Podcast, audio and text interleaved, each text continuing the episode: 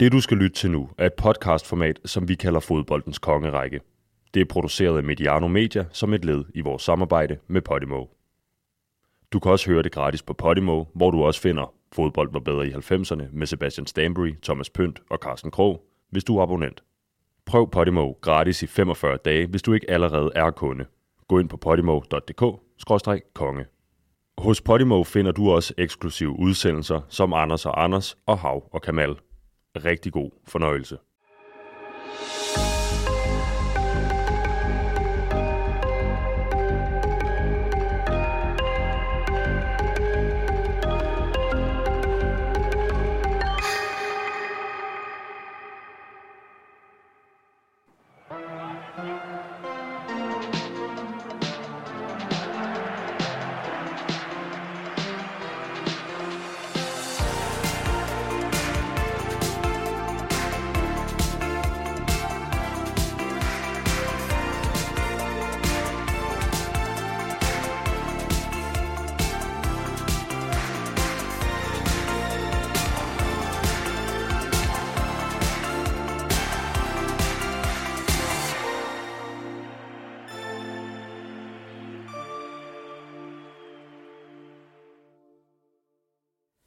Arnela, kan du kort tease for et par af ingredienserne i dit favorit kaka-moment? Old Trafford, Mm. Manchester United. Tre spillere, der halser efter ham. Smadrer ind i hinanden. Har slet ikke fat i, i bolden, og så scorer Kaká karrierens bedste mål. Jeg tænkte nok, at vi skulle forbi den scoring, og det gør vi så allerede indledningsvis. Det vender vi tilbage til om et kort øjeblik. Jan havde Kaká vundet mere end den ene Ballon d'Or-titel, han øh, endte med at få, inden, eller havde han ikke pådraget sig den her knæskade i 2010. Ja, det tror jeg. Francis, hvis du skulle stjæle et move fra Kaká, hvad skulle det så være? Uh, et move, så skulle det være hans vending og acceleration. Hvad med det her med, nogen taler om, at han reelt var hurtigere med bold end uden? Er det også noget af det, som du, du tænker på her? Ja, det er det, jeg tænker på. Men, men i virkeligheden kommer vi jo til at tale om, altså det, at kunne vende hurtigt og, og drive bolden med den fart, han kunne, og samtidig eksekvere i maksfart. Det er, det er ikke alle spillere, der kan det, eller øh, den dag i dag, og kunne det dengang i særdeleshed. Øh, og særligt med hans størrelse. Så, øhm, så det er kombinationen af det, ja. Velkommen til et nyt afsnit af fodboldens kongerække her på Podimo. Det er her, vi rigtig, rigtig godt kan lide at tale om nogle af de legender, der har berørt os allermest i den tid, vi selv kan huske. Jeg hedder Kenneth Hansen, og jeg har i dag besøg af Anila Mominovic, Jan Mikkelsen og Francis Diko. Goddag alle sammen. Goddag. Goddag. Goddag. det her med øh, har berørt os allermest, nogle af de her spillere. I sidste uge, Francis, der talte vi jo om øh, Gert Müller. Der må vi nok kende, at vi også måtte en tur i arkiverne. Det ikke er en spiller, som vi alle sammen havde stiftet bekendtskab med uge efter uge, men øh, ikke desto mindre, så fik vi placeret ham, tyskeren med de uhyre mange mål, øverst på vores øh, rangliste foran folk som Paolo Maldini, Michael Laudrup og Ronaldinho. Er der nogle øh, indvendinger der, Anela, Jan? Anela, du var jo hende, der bragt Gert Müller i spil i første omgang. Ja, og da jeg bragte ham i spil, øh, så, så, så tænkte jeg da også, at, at, at man vil vælge ham som, som nummer et, fordi han, udover at være en, en fantastisk målscorer, betød så meget for både for Bayern München og, og for Tyskland, men i særdeleshed for, for Bayern München. Så, så i mine øjne er han i hvert fald nummer et i, i, i forhold til den, vi har haft indtil videre. Og så har han en god historie. Altså, vi ved godt, at vi laver kongerækken og arrangerer det, men han har jo også en interessant historie i forhold til øh, hele Bayern Münchens opbygning, men også efterspillet. Altså hans, øh, hans sygdom, og hans, øh, nu er han selvfølgelig afgået ved døden. Det er jo så også den første, vi har i, i kongerækken, som, som ikke er her længere. Øh, så det der med at kunne sætte det i perspektiv i forhold til, hvad han betyder for den moderne fodbold i dag, det synes jeg var passende. Og som du nævner, så var han øh, millimeter fra at skifte til 1860, og ikke Bayern München. Det talte vi også om i, i sidste uge, hvad det kunne have betydet for tysk fodbold, der havde han skiftet til den klub, og ikke øh, Bayern, som han endte med. I dag der fejrer vi et lille jubilæum, afsnit nummer 10. Jan, hvordan har det været med, med i øh, fodboldens kongerække indtil nu? Jeg synes, det er super sjovt og fedt koncept, så jeg, jeg hygger mig og nyder det, og det er også hårdt arbejde, skal lytterne også vide. Vi forbereder os jo øh, til det, så, øh, så det er jo selvfølgelig også et arbejde, men det er rigtig dejligt at være sammen med. Så, øh, Så længe det arbejder at gå på YouTube og se nogle, øh, nogle, nogle klip af de her spillere, så, så, så, så kan jeg godt leve med det. tager det ikke 100% alvorligt, det vi forbereder os, men det gør han åbenbart ikke, kan jeg høre. Nej, nej, det er fint ja. værd. Det er Jeg dejligt. har bare det samme skabelon hver gang, så skal jeg bare stille nogle Ja, det har vi, om, det har vi faktisk snakket om. Og det er lytterne også har. Jeg ved, lytterne har snakket om det også. Hvad med, Det bad du øh, selv om den der. Jeg ved, Jan, at Ja. du har jo du har måttet ringe øh, udenbys i dag i forhold Ja. til, til Kaká. Kan du tisse lidt for, for det? forberedelse, så Ja. har jeg lige nogle øh, hvad hedder det, telefonregninger. Du har øh, jeg, netværket. jeg har fat i Brasilien. Øhm, Næste Helt- gang, så- så bruger du bare uh, Skype eller... Hvad er det for noget? Det er billigere, det er billigere. Skype, hvad er det for noget? Det skal jeg nok lære dig bagefter. Øh, nej, men jeg har fat i øh, nogle, øh, nogle øh, bekendte venner i, i Brasilien øh, omkring øh, Kaká, for ligesom at, at, at komme helt ned i materien på ham. Øh, så jeg har nogle, øh, synes jeg selv, nogle insider-historier omkring øh, Kaká, øh, især noget uden for banen, som, øh, som kendetegner ham. Og måske også endda nogle af hans kammerater på det brasilianske landshold. Hvordan var Kaká egentlig? Var han en spiller, nu talte det her med øh, nogle spillere, vi taler om konkurrence, der har berørt os, var han en spiller, der har berørt jer særligt meget? Altså, jeg har jo ikke lige så meget insider, som, øh, som Jan har over, men jeg har nu jo... skal vi lige høre, hvad det er, han har. Ja, det, Altså, det, det, det, det, men jeg har jo heldigvis... Jeg, jeg bygger den flot op. Er der gav en cliffhanger? I, I er spændte, kan jeg høre. Det er fedt. Jeg håber, jeg har lytterne. er. Ja, men, øh, men jeg har jo haft fornøjelsen af at dele bane med ham, så at sige. Altså, jeg har spillet en, en landskamp mod Brasilien, hvor han var med, og, og Jan mener, at han kunne have vundet Ballon d'Or øh, også i, i 10, tror jeg, efter 10, hvor han får sin skade. Ja, i Real, ikke? Ja. ja. Forud 10, ja. Ja, øh, så kan jeg jo godt øh, også prale af, at jeg mod ham i sin prime i forhold til Jan. Øh, der mener jeg jo ikke, at han var øh, på sit allerbedste, øh, selvom han får skiftet til Real Madrid. Men, men, men, men det at, at, at kunne se ham sådan øh, up front, så at sige, det er jo... Øh, det er stadigvæk noget, som, øh, som, som, som gør et indtryk, fordi vi også, jeg også har set dem i fjernsyn. Så det der med at, kunne sådan, at, at, at skulle skelne mellem de to ting, altså det der med at sidde og kigge på, på en fodboldskærm, eller på en, på en fjernsynsskærm og se en fodboldkamp, og så stå derinde og stadigvæk have den samme respekt. Øhm, det, det, synes jeg er, det synes jeg er en sjov ting. Det er sådan, øh, det er sådan, det er sådan mærkeligt at sidde og, og forestille sig, hvordan man ville have haft det, når man, når man så øh, på, på fjernsynsskærm, og så stå derinde, fordi at bevægelserne er de samme, men det går bare så meget hurtigere, end man, hvad, hvad, man har, altså, hvad man har forestillet sig. Øhm, så det her det er altså en spiller, som, som har gjort et kæmpe indtryk på mig, fordi at det er en af, de, en af de store, en af dem, der har vundet guldbolden, og øh, selvom han måske ikke er den, den mest øh, dekorerede brasilianer, så fandt man altid plads til ham, og det fortalte meget om hans niveau. Ja, han- var vel egentlig ikke en rigtig brasiliansk offensiv spiller. Altså når man sådan kiggede på hans fysik, hans, hans fart, øh, så lignede han vel egentlig mere en, en europæisk spiller. Ja. Øhm, og han var vel også, når, sådan, når vi kigger Meget tysk tilbage... brasilianer. Ja, ja på, på, på mange måder. Ikke? Altså, han havde ikke det der Neymar Ronaldinho-flair. Det er jo ikke det, hans driblinger gik ud på. Det var meget på timing og på fart og på fysik. Øhm, og når man sådan kigger tilbage på det nu, så, så, øh, så var han vel også forud for sin tid i forhold til sådan den moderne fodboldspiller. Øh, den her enorme fart, som han havde, den her fysik, som, som er så gennemtrængende i forhold til den, det, det moderne fodbold, som vi, som vi har lært at kende nu. Øhm, og det var også derfor, han ligesom stod ud, altså lige før den her Ronaldo-Messi-æra, hvor han så vinder den her Ballon d'Or, så begynder de så bare at, at tage det hele, hele til sig. Jamen, der, der var der også lige brug for en, for en ny superstjerne, hvor, hvor Ronaldinho og André og så videre, de også var begyndt at gå, gå nedad. Jamen, så kom han frem og, og toppet der omkring øh, midt-nullerne. Øh, og han var, han var bare speciel. Altså, senere skal vi snakke lidt om, hvem han minder om, eller øh, hvem han mindede om. Øh, jeg kan jo allerede afsløre, at det, det, det, det bliver så svært at finde en, der minder om, om Kaká. Men jeg synes, det er sjovt, øh, Anela er inde på noget af det, som, som jeg også har, som, som står ud hos ham. Det er, at han var meget atypisk brasilianer, forstået på den måde. at Der var ikke så meget... Øh, vi kalder det sådan lidt øh, lir eller showboating, øh, de der driblinger, step over finder. Det er meget funktionel teknik, øh, forstået på den måde. Det er meget sådan, det er lige på hårdt, øh, meget europæisk, øh, og, og, det, og det synes jeg, det, på rigtig mange måder, så, så klædte det et brasiliansk landshold eksempelvis, og også et Milan-hold, også et italiensk fodbold, øh, fordi at det sådan ligesom kunne, kunne skære igennem nogle stereotyper i forhold til, hvordan, hvordan er brasiliansk fodbold, hvordan er italiensk fodbold. Og der kom han bare med, noget, med, med, med en anden tilgang til det, og meget, meget effektiv i, i sin spilstil, og meget, meget stabil i øvrigt også i sine præstationer.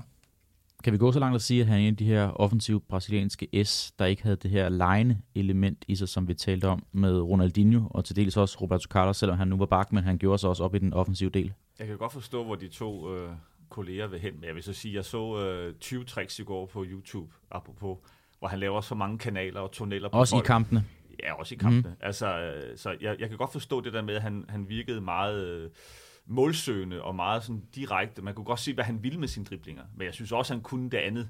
Men, men selvfølgelig ikke lige så øh, måske spektakulært som Neymar og Ronaldinho. Øh, det, det er jeg enig med jer i. Og han er måske heller ikke, der er jo ikke en kakafinte, øh, ligesom der er måske en, en Neymar eller en Ronaldinho, øh, kan man sige, dribling. Ikke? Men øh, jeg synes Ja, så skulle det være det der slalom, slalom-stilen, ikke? Ja, altså, ja, ja, det, det, han det var lidt mere plads måske, Ja. ikke? Ja. Øhm, men øh, jeg er enig med jer i, at han, han var meget øh, direkte i sin approach til, øh, til målet her. Altså. Og, og sparkede også meget mere på mål, end, de- end de to andre, i hvert fald, vi lige nævner. Ikke? Det er sjovt, fordi da vi tilbage i nogle af de første afsnit talte om Dennis Bergkamp og The Iceman og det her kalkulerende øh, hollandske hjerne, jeg har det lidt på samme måde med Kaká. Øh, at han kunne nogle af de samme ting, og det lavede også til altid at have øh, en bagtanke, nogle af de ting, han gjorde. Nu talte Daniela indledningsvis om det her mål på Old Trafford. Altså, det der med, at han ender med at assistere sig selv med det der lille hoved, hvor han lige stikker det frem foran Gabriel Heinze, og inden at ham og Patrice Evra løber sammen.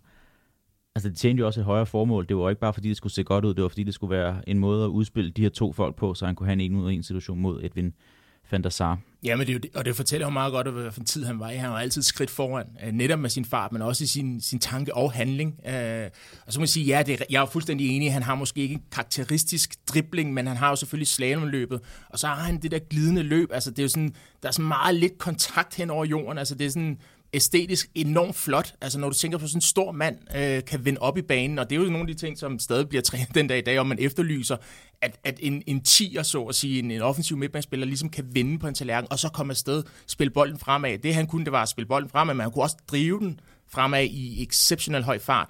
Og så på, altså på den, den sidste aflevering stadigvæk have en, øh, en konstruktiv aflevering, og det, det, det er jo det, der er det svære. Altså nogle gange så plejer folk at sige, jamen et kontraløb, det er, jo, det er jo fantastisk, men det er jo kun fantastisk, hvis der bliver eksekveret. Det handler jo ikke om at komme fra A til B på, på 0 sekunder, det handler om at kunne altså, eksekvere i høj fart, og det kunne han, øh, og det er jo, altså, det, det er meget få spillere, der på, på det niveau ligesom kan, kan træde ud af, af det tempo, de, der bliver spillet i, og så stadigvæk gøre det onde ved en modstander. Jeg synes faktisk, det, det er en god pointe, det her med, at jo, han havde slalomløbet og farten og, og kunne komme forbi 3-4 spillere, men det sværeste i fodbold, det er, når pulsen er så høj, og du kommer op på den sidste tredjedel, og det er der kre- kreativiteten virkelig sådan kicker ind. Altså det er der, du skal vise din store klasse og vise overskud. Skal jeg skyde, skal jeg aflevere, skal jeg tage et, øh, en, en dribling mere? Øh, Det er ikke noget, han var sådan fremragende til i starten af sin Milan-tid, men det er det, han blev bedre og bedre til, og derfor også endte med at være verdens bedste fodboldspiller i, i 2007, fordi han blev bedre til at vurdere med, med kæmpe puls, kæmpe høj puls, hvornår han skulle gøre det rigtige, og, og hvad det rigtige egentlig var. Skal vi lige løbe en blå bog igennem, så lytterne har lidt bedre styr på, hvem det er, vi egentlig sidder og, og taler om nu her. Kaká eller, jeg ved ikke, Jan, vil du tage den brasilianske Ricardo Isison dos Santos Liette, blev født i april 1982 i øh, Vasco da Gama. Gama var det i den centrale del af Brasilien. Da han var syv år gammel, der flyttede han og familien, øh, en ret velhavende familie, måske også noget, vi kan komme ind på lidt senere hen, til øh, Sao Paulo. 11 år senere, altså 18 år gammel, debuterede han for byens hold, og han scorede i øh, godt og vel hver anden kamp, han nåede at spille i Brasilien, inden at øh, de europæiske storklubber stod i kø for at sikre sig den her elegante playmaker. I 2003, der skrev han så under med AC Milan, og var der i øh, de følgende seks sæsoner, hvor at Kaká han spillede noget af sit aller, allerbedste fodbold i karrieren. Fra 2009 til 13 var han på lønningslisten i Real Madrid, lige med et øh, lejerpold tilbage i øh, Milano inkluderet, og øh, i Spanien var succeserne ikke helt de samme som øh, tiden i Italien, særligt grundet øh, den her knæskade i 2010, som vi også skal komme ind på lidt senere. Kaká sluttede karrieren i 2017 efter tre år i MLS-klubben Orlando City. Han blev mester med Milan i 2004, mester med Real Madrid i 2012, og så vandt han Champions League med italienerne i 2007 hvor øh, Milan endelig fik deres hævn over Liverpool og det her drama i Istanbul fra et par år forinden. Han nåede at spille 92 landskampe for Brasilien og lavede 29 mål. Han fik øh, 18 minutter ved VM-slutrunden i 2002, som øh, Brasilien jo som bekendt endte med at vinde. Han kom på det, man kalder for verdensholdet i både 06, 07, 09, blev indlemmet i øh, AC Milans Hall of Fame i 2010, og det her 2007, det var generelt hans år. Det tænker vi også kommer ind på lidt senere, hvor at, øh, han vandt Ballon d'Or og øh, fik godt og vel dobbelt så mange stemmer som Cristiano og øh, Lionel Messi, inden de så to og sad på guldbolden i de kommende 10 sæsoner. Med den her øh, Ballon d'Or-titel, så har han en ud af otte spillere, der har formået at vinde VM, Champions League og øh, den her personlige hæder. Hvor synes I, øh, vi skal begynde hen, når vi taler karri- øh, karrieren hos Kaká? i 2007. Ja. Øh, jamen, jeg synes, det er interessant, fordi du parrede ham jo også med, med Riquelme og, og Manuel Rui Costa, Costa. ja. Og det er jo faktisk Rui Costa, han overtager fra. Ja, Øh, de havde ret mange på den plads, da han kommer til. Ja, da han kommer til Milan, og det er jo ret interessant, fordi der, der, jeg synes jo, Rui Costa havde noget af det samme, altså sådan størrelsesmæssigt øh, var en trussel for distancen, ville også gerne lave den sidste afgørende aflevering, øh, men måske lidt mere sådan rendyrket tekniker, hvis du spørger mig. Ja. Øhm, Han kunne ikke tage kampen i egen hånd på samme måde som Nej, som kunne. Og, og det er jo derfor, det er jo også en kontrast i forhold til, hvordan øh, man så øh, playmaker-typen i Italien. Øhm, og så kunne tage altså, skeen i den anden hånd og ligesom vise vejen på den måde, det synes jeg er, det synes jeg er enormt imponerende. Altså samtidig med, at, at han, han er på et vindende hold, sørger for, at Milan er et vindende hold, så har han også den her personlige udvikling, øh, har den her personlighed, øh, sætter sit, øh, sit aftryk på, hvordan man kan, man kan fortolke tierrollen som en, en relativt stor spiller stadigvæk. Og det vil jeg gerne pointere, fordi det er jo sådan, mange tænker på dem, der spiller i mellemrum, altså en 10'er-rolle, særligt, særligt dengang. Det er jo sådan lidt en uddød rolle nu, fordi spillet er blevet så blevet så dynamisk øh, med dem, der, der finder mellemrummet, vender om i banen og sådan lige spiller på første berøring, ikke driver bolden fra den position. Øh, det, det var, som Anela var inde på før, det var lidt forud for sin tid, øh, fordi i dag ser vi meget af det her dynamik, meget af det her power, meget af det her fysik, det er der mange klubber, der gerne vil have i hvert fald. Øh, så jeg synes jo faktisk, at 2007, der skal vi se- lave et, et, et nedslag og sige, det var her, Kaká blev født, og det var også her, at, øh, at alles øjne var altså mod Italien, der kiggede man mod Italien. Øh, det, var, det, var, det var der, tingene skete. Det vil også sige en ting med Kaká i modsætning til andre 10, han løb jo rigtig meget. Mm. Han havde et stort arbejdspensum, ikke? I forhold til, hvis man tager uh, Schneider, Van der Vaart og nogle af de andre sådan, typiske 10'er, ikke? Øh, der, så var han jo en, der også arbejdede enormt meget uden bold. Øh, øh, så, så det kan man sige, det, det kendetegner jo ikke en typisk 10'er, ikke? Jeg sad og så samtlige berøringer, han havde i den her kamp på Old Trafford i 2007.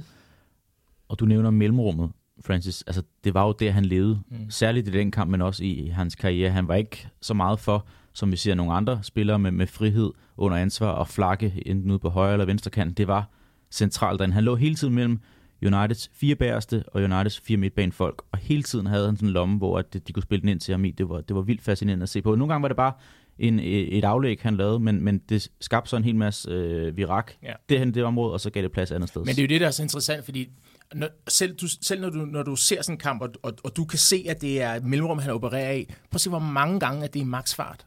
Altså mange gange er der jo ikke pladsen, men han, han, han er så hurtig om sin egen akse, at alt bliver i maksfart. Enten om det så bare er en førstberøring, og så kommer afsted, eller han faktisk får vendt op, og så, og så, så tager bolden derfra.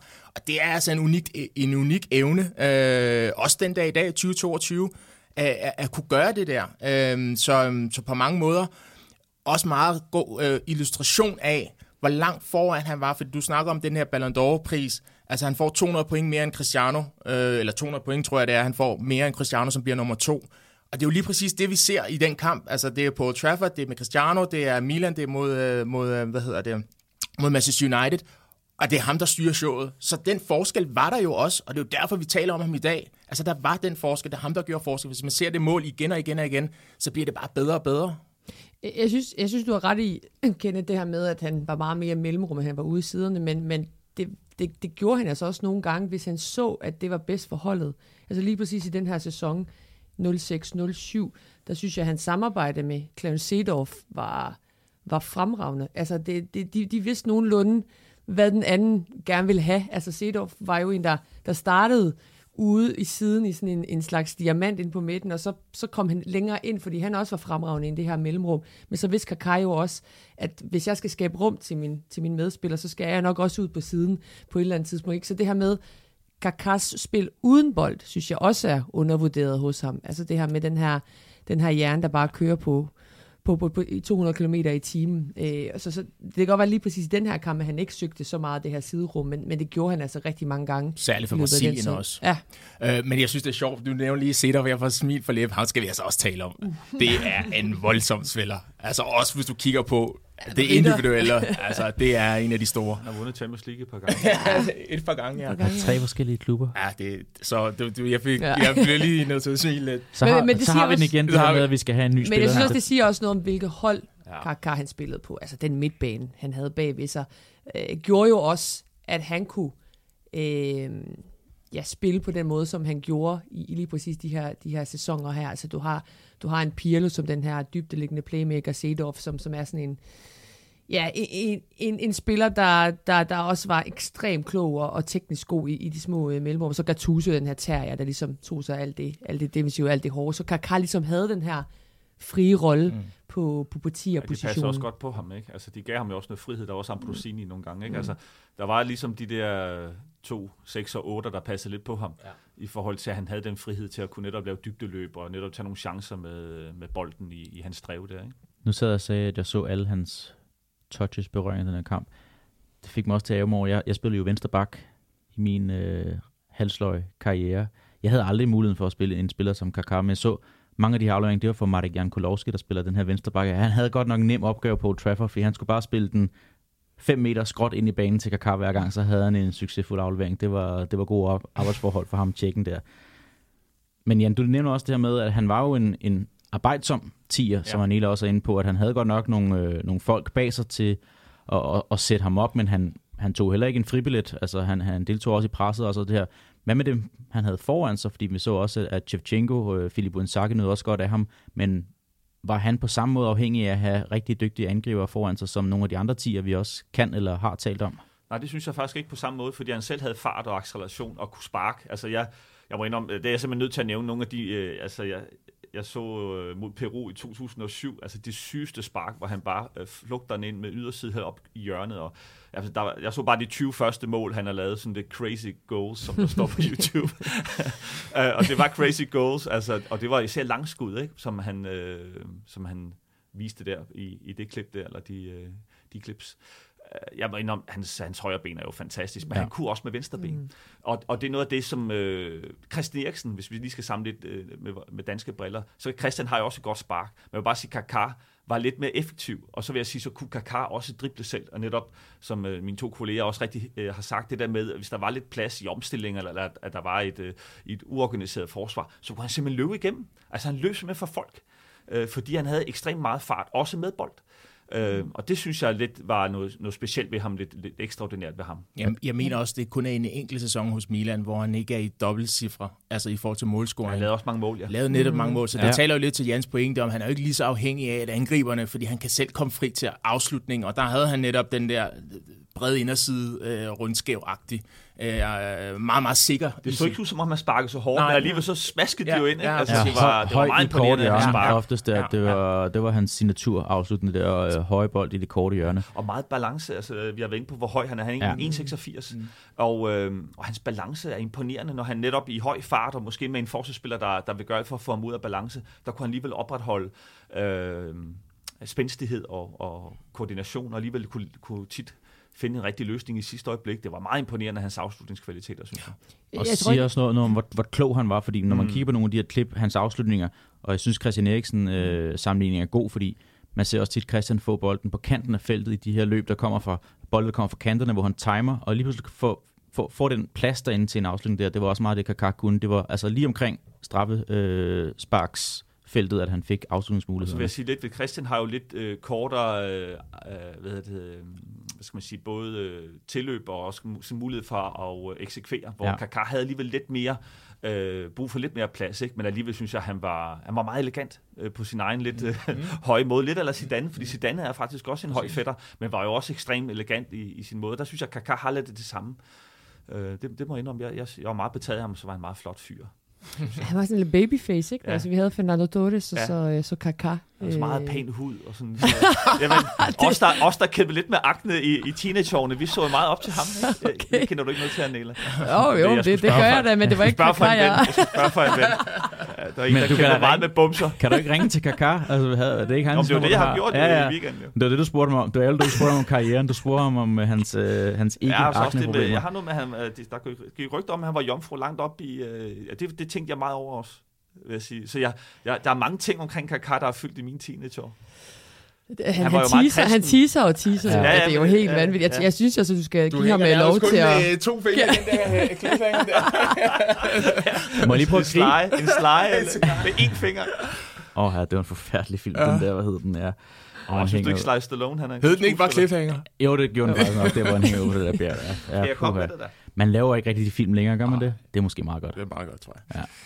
Den slags. Må jeg, må jeg lige gribe den inden, den der, du siger med, han var Ja, en pæn mand og alt det her, Ja. og det var faktisk det, man taler om, at det var en af årsagerne til, at Silvio Berlusconi frygtelig gerne ville have ham til AC Milan, fordi at lyder Berlusconi øh, repræsenterede jo så først senere hen, han blev rigtig politisk aktiv, men den italienske højrefløj over. Han ville meget gerne have en... Bruger Øh, ham i en kampagne og sådan noget. nej, han kunne bare godt se øh, Kaká blive ligesom galionsfigur på, vi skal ikke kalde det øh, Mussolini og den meget ariske race, men han var, som du siger, øh, hvid, meget flot i huden, det flotte hår, ingen tatoveringer og alt det der, som noget af det Berlusconi, han, Han var en pæn dreng. han, taler, han taler for. Ja. Det var faktisk en af årsagen til, at Berlusconi rigtig gerne ville have ham til Milan i 2003. Ja, og så du kan man sige sådan rent fodboldmæssigt, så sagde Berlusconi jo også, at det er muligvis ikke den bedste spiller, som har været i AC Milan, men det er de bedste penge, der er nogensinde blevet brugt mm. på en Milan-spiller. Øh, Jeg tror, det var 8,5 millioner. øh, Det var, det var peanuts, tror Ja, jeg peanuts. faktisk også, han har sagt. Ja, han sagde, det var peanuts Mm. lige præcis. Øh, og det, det hænger jo... Måske er der noget politisk også, men det hænger jo også sammen med, at han leverede i trøjen. Altså, det var en stor stjerne, som leverede i trøjen, altså fra, nærmest fra hans første sæson. Du, be- du behøver ikke engang sige nærmest. Altså, det er Ja, jo faktisk ja. fra første sæson, er og det viser jo... Altså, for Altså, mig er det Milan. Der går er, en måned, før Ja, han har ja. slået Rui Ja. Costa af. Ja, Ikke? Altså, det er jo fuldstændig scorer to vanvittigt. basser i hans Mm. mm. debutkamp. Ja, ja. Altså 10 mål i, Ja. i Serie A. Altså den, den, den første sæson, hvor de vinder, hvor de vinder Scudettoen. Det, det siger også noget om igen, det der vi snakkede om, at han var jo faktisk en europæisk spiller, der Mm. bare spillede i Brasilien og er født i Brasilien. Jo, han har noget brasiliansk DNA, men det var også derfor, han bare kunne komme ind på et, på et storhold i Serie A, altså på det tidspunkt. Altså, der var ikke meget plads, der var meget øh, man-marking, ikke? Mm. Altså sådan, hvor, hvor spillerne var i røven på ham konstant, men fordi han var så god i sine vendinger og, og havde den her fodboldhjerne, jamen, så præsterede han bare fra, fra, fra nærmest dag et. Ja, der, han er ikke arketypen på en brasiliansk offensiv folk. Han har heller ikke lavet de her svipser i... Altså, han har ikke været ude til klokken 4 dagen inden en kamp, eller noget træning som Ronaldinho, Adriano... hvad det Nej, ellers så havde han også nogle, nogle gode brasilianere i Milan, som tog sig af ham. Ja. Altså, øh, det, der var Cafu, der var Serginho, altså nogle, nogle af de her måske lidt mere Dida. stabile, der, ja. stabile ja. brasilianske typer, der også, der også hjalp ham, udover at han var den her gode knæk med den gode hud. Altså det, Ja, vi kommer nok ind på det, men noget, no, en af grundene til, at han heller ikke øh, hang ude øh, på gader og stræder, det hænger også sammen med hans, hans tro, Ja. øh, hans religiøse øh, tro. Altså, det, det, det, det har noget at sige, at når, man- når, man, når man har en t-shirt, der siger, I belong to Jesus, og, og hver gang hans signatur jubelscene er jo også at pege op til himlen. Øh, også i kvæg nogle af de ting, som er sket i hans, i hans opvækst. Altså, han var jo tæt på at, at faktisk miste sin karriere i forhold til den her ulykke, der er øh, med, i swimmingpoolen. Swimmingpoolen, ja. Så, så de der ting hænger jo også sammen med i forhold til, hvordan du lever dit liv. Øh, og mange brasilianere øh, er meget religiøse, og nogle af dem tager det mere seriøst end andre. Men han var en af dem, som virkelig, øh, det er ligesom Lucio, vi har set de der, de der typer der, som, øh, som, øh, som er meget religiøse, og det, det var kun sundt for ham. Det, det, det er en helt anden diskussion, kan Ja. ja. Han er gået, han, Velkommen til PS. han har gået glip af noget, mener du? Nej, det, det ved jeg ikke, men, men, det, men det virker jo som om, at det var, at, at, at det var hans, hans kald. Altså, det var, nogle gange så skal du finde et, en, en højere mening med, med tingene, og, det, og hvis der er, du går igennem nogle ting, og du lægger alt på banen, og du ikke øh, vil give alt, øh, hvad hedder sådan noget der, al æren til dig selv, så er det jo, så er det jo en sund ting. Du må da også opleve sådan noget med det genesiske landshold. Har, er der ikke været nogen, der har været helt... Øh, Jo, ude? religiøse? Altså, ja, Jo, jo, helt ja, vildt. Øh, og det hænger også sammen med, de, øh, nu har du også lige åbnet for den, at han kommer faktisk fra nogle gode vilkår, men apropos Ghana, kommer mange fra, fra fattige kår, og hvis de lige pludselig står på den der scene, så tænker de ikke, at de har gjort det alene. Øh, så der er rigtig mange, der er religiøse, og der er kommet noget, noget hjælp udefra. Men det, var, men, men, men det var jo ikke med Kaká, altså Nej. det var ikke på den måde. Det var jo, han kommer jo fra den her velhavende familie, så det er ikke fordi, han kommer fra trængte kår og spillede fodbold i slummen og, og, og på den måde kom frem. Men jeg tror også, den her swimmingpool ulykke har meget at gøre med, at han så blev religiøs. Mm. Altså, hvis vi bare lige hurtigt skal tage den, altså han, han hopper i sin, hvad er det bedste forældres øh, Ja, pool. det, det er 2002, hvor han stadigvæk øh, er Han er på 18 nippet år. til at spille for Sao Paulo. Ja. Han spiller nogle regionsmesterskaber, tror men jeg. har endnu ikke fået debut. Får, får en karantæne, Ja. ja. der gør, at han har en fri weekend, når de spiller returopgør, det der ungdomshold i Sao Paulo, tror jeg det er, hvor han så vælger at tage med forældrene og lillebroren, storebroren, jeg kan ikke huske, om lillebror, Lillebror. lillebror. lillebror til øh, bedsteforældrenes Ja. ja. hus. Og i nærheden er der sådan en øh, swimming park, vandland, kan man også kalde det. Hvor han så kommer til skade med, på den der vandrusjebane der, ikke? Slår hovedet. Ja, så brækker øh, Ja, han vivler i... En nakkevivl eller noget. Nå, Ja. Nå, okay, det er Ja. nakken. Jeg har Ja. fået det til ryggen spinal. Men det er så lige bare. Ja, Ja. en af tingene. Hvor der så er tre forskellige læger, der siger, at du skal takke Gud for, at du overhovedet kan gå, Ja. ja. da han spørger, om jeg kan spille fodbold igen. Og så tror jeg, det, altså jeg, jeg tror, men jeg tror, det, det i hvert fald gør, at, at han bliver endnu mere religiøs, end han var, og, og derfor altid takker Gud for, at øh, alle, de, alle de ting, han opnåede. Ja, han kunne være blevet lam og også mistet altså, muligheden for at gå og bevæge sig i det hele taget. Så øh, det Nu var... vil jeg godt røbe øh, en af cliffhangerne så. Lad os komme videre med den. Fordi det har lidt med rela- den Vi, der... øh, vi læner os tilbage i sædet. Jamen altså, ej, jeg vil godt tænke mig lidt sparring på den også. Okay. Men øh, jamen, det er fordi, altså, det, noget helt crazy, det er jo, at han inviterer jo en øh, religiøs guru under en øh, landsholdssamling. Med det brasilianske landshold, der er de i USA og skal spille landskamp der. Og der inviterer han simpelthen en guru til en session med landsholdet. Der er lidt tvivl om, om Donga, som er landstræner, er med på den eller ikke er med på den.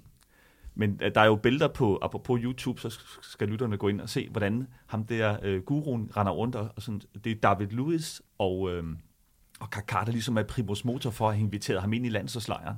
Altså forestil jer Morten Olsen, der lige pludselig, så bliver der bare lige besøg af et eller andet øh, alternativ gut, uden han ved det. Det er jo crazy, ikke? Det, det, det vil nok skabe lidt furore. Og det her, det, er det, der sker i den brasilianske lejr før en landskamp. Der kommer han rundt, og så ser man, hvordan han hånd på, altså lægger hånden på de forskellige hoveder, og de er helt i trance. Altså, det er ikke hele, øh, ikke hele truppen, der er der. Det er måske en 7-8 mand, der, der er der, og man ser David Lewis, han er helt øh, væk, øh, nærmest sådan øh, spirituelt øh, session. Og det var, det var noget af det, de ligesom, øh, ham, ham og David Lewis ligesom havde sammen. Altså, de var jo ekstremt øh, dedikeret til det. Ikke? Og det var så specielt en, en, jeg vil ikke kalde det en sekt, men det var sådan en speciel øh, afdeling af den katolske kirke, hvor ham mm. der guruen, han var sådan en, en pastor der, der, der virkelig kunne noget helt specielt. Og han, øh, han blev brugt sådan flere gange. Altså, er, det ikke sygt? Altså, Jamen, jeg, jeg synes, det er, sind, jamen, jeg, jeg, jeg jeg, synes synes faktisk ikke, det er hvis sygt. landstræneren ikke vidste det. Ja, okay, men Ja. ja. det, og, det, og det er en af Ja. ja. delene, og så kan man jo også lave sammenligning til, til, til Morten Olsen eller en øh, julemand. Det, det kunne man måske ikke forestille sig ville ske. Men altså, nu snakker vi lige om Ghana før, øh, og alle mulige andre lande, hvor der er nogle, nogle andre ting, som, som også er i spil. Jeg ved ikke, om præcis har oplevet det, men jeg har da oplevet, at, at for eksempel med Ghana, øh, vi har, vi har, um, eller vi havde, og det har de stadigvæk, altså sessioner, så at sige, efter middagen, øh, efter vores aftensmad, hvor vi beder sammen, og hvor de ligesom laver det, de kalder kirke, ja. altså synger salmer, og, altså, og det er alle spillere, vi snakker, ja. øh, Montardi, Essien, alle de store, altså det, alle er ligesom taget tilbage i tiden, hvor de sådan ligesom fik deres opvækst, ja. og og synger de her sange, og klapper og danser, og ligesom holder sådan noget gospel i virkeligheden. Så, så jeg er ikke så... Jeg er ikke, jeg er Men ikke det, er, der, det er vel koordineret, tænker jeg, med, Det er med ledelsen. Ja, fordi det er en del af, ja. det er jo en del af, af Ja, ritualet, det er kan man programmet. sige. Det er, det er programmet. programmet. Ja, præcis. Man kan også sige, nu, nu nævner lige Francis Gospel, nu kommer jeg lige med en anden en også. Gospelmusik er jo Kakas yndlingsgenre. Mm.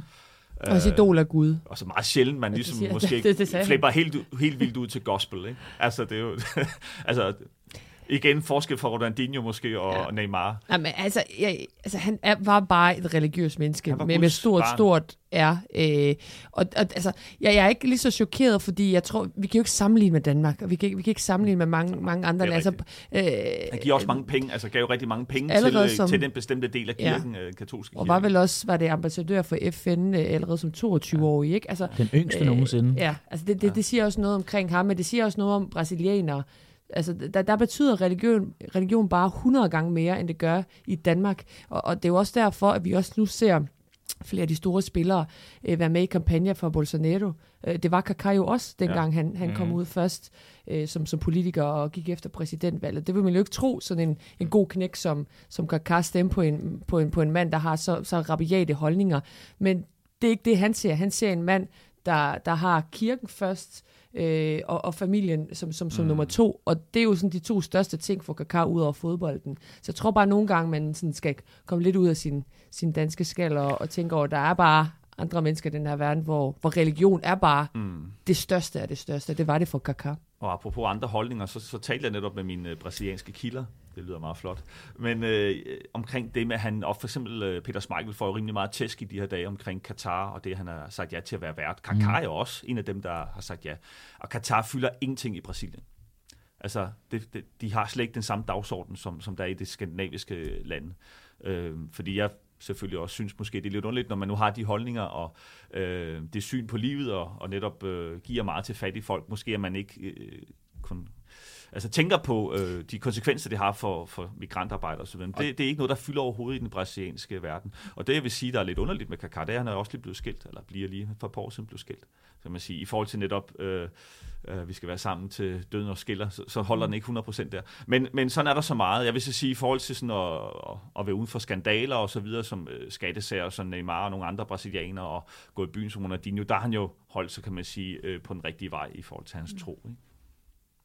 Nej, nej, jeg vil ikke, øh, jeg synes, åbner Pandoras æske, det var med i forhold til det der med Katar, men ja. det er jo også fordi den hverdag, de selv ser. Øh, de har jo også haft en VM-slutrunde, hvor øh, favelaerne og alt sådan nogle ting blev ryddet for det her kapitalistiske FIFA og, og verdensomspændende show, der skal gå igennem landet.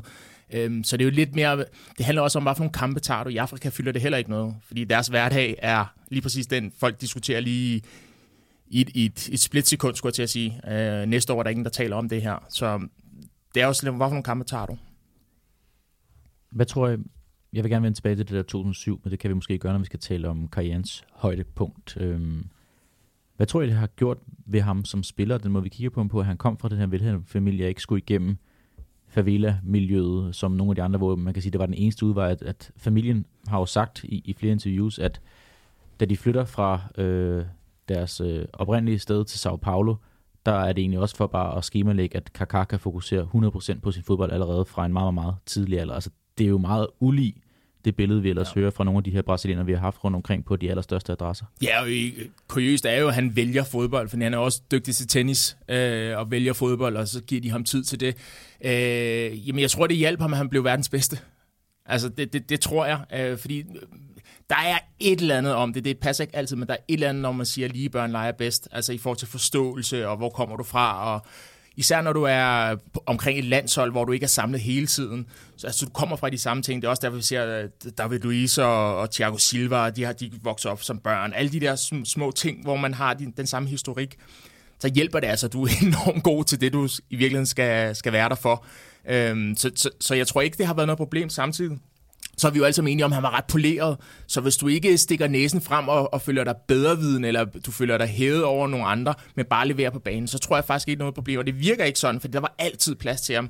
Det er selv, da der var Adriano, den rigtige Ronaldo, hvis jeg må tillade mig at bruge det udtryk, øh, Ronaldinho, øh, Rivaldo, Rivaldo ja. hvem mm. der ellers har været, der var altid plads til, øh, hvad hedder det, til Kaká i den her 4-2-2-2 øh, opstilling. Øh, så, så på den her måde, så tror jeg, at han har vundet respekten på banen, om ikke andet. Altså, Kaká er en af legenderne i Brasilien. Altså, det, det er, altså for brasilianere er Kaká kæmpestor.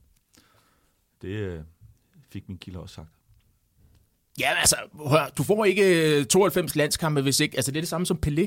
Mm. Altså, du får ikke 92 landskampe, hvis du ikke både er dygtig, men også øh, lige pludselig får den her legendestatus. Og også i øvrigt hans sidste kamp, der er Coutinho kommet frem på, på scenen.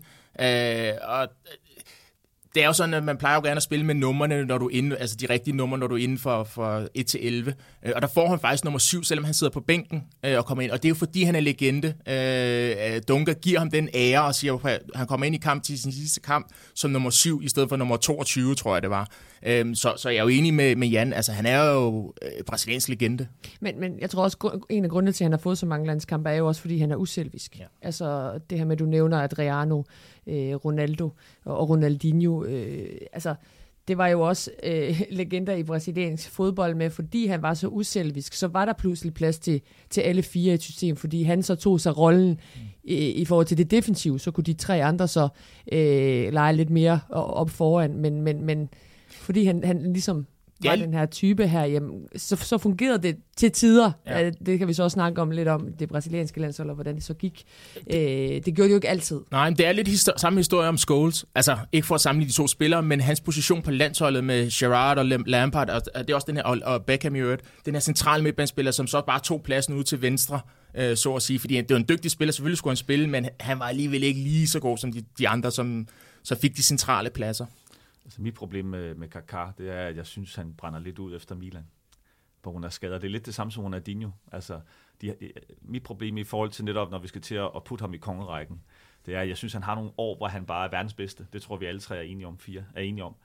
Men jeg synes også, at der er noget uforløst, og skaderne, og, og det der bare, han fadet bare ud, og lige pludselig er han bare i USA.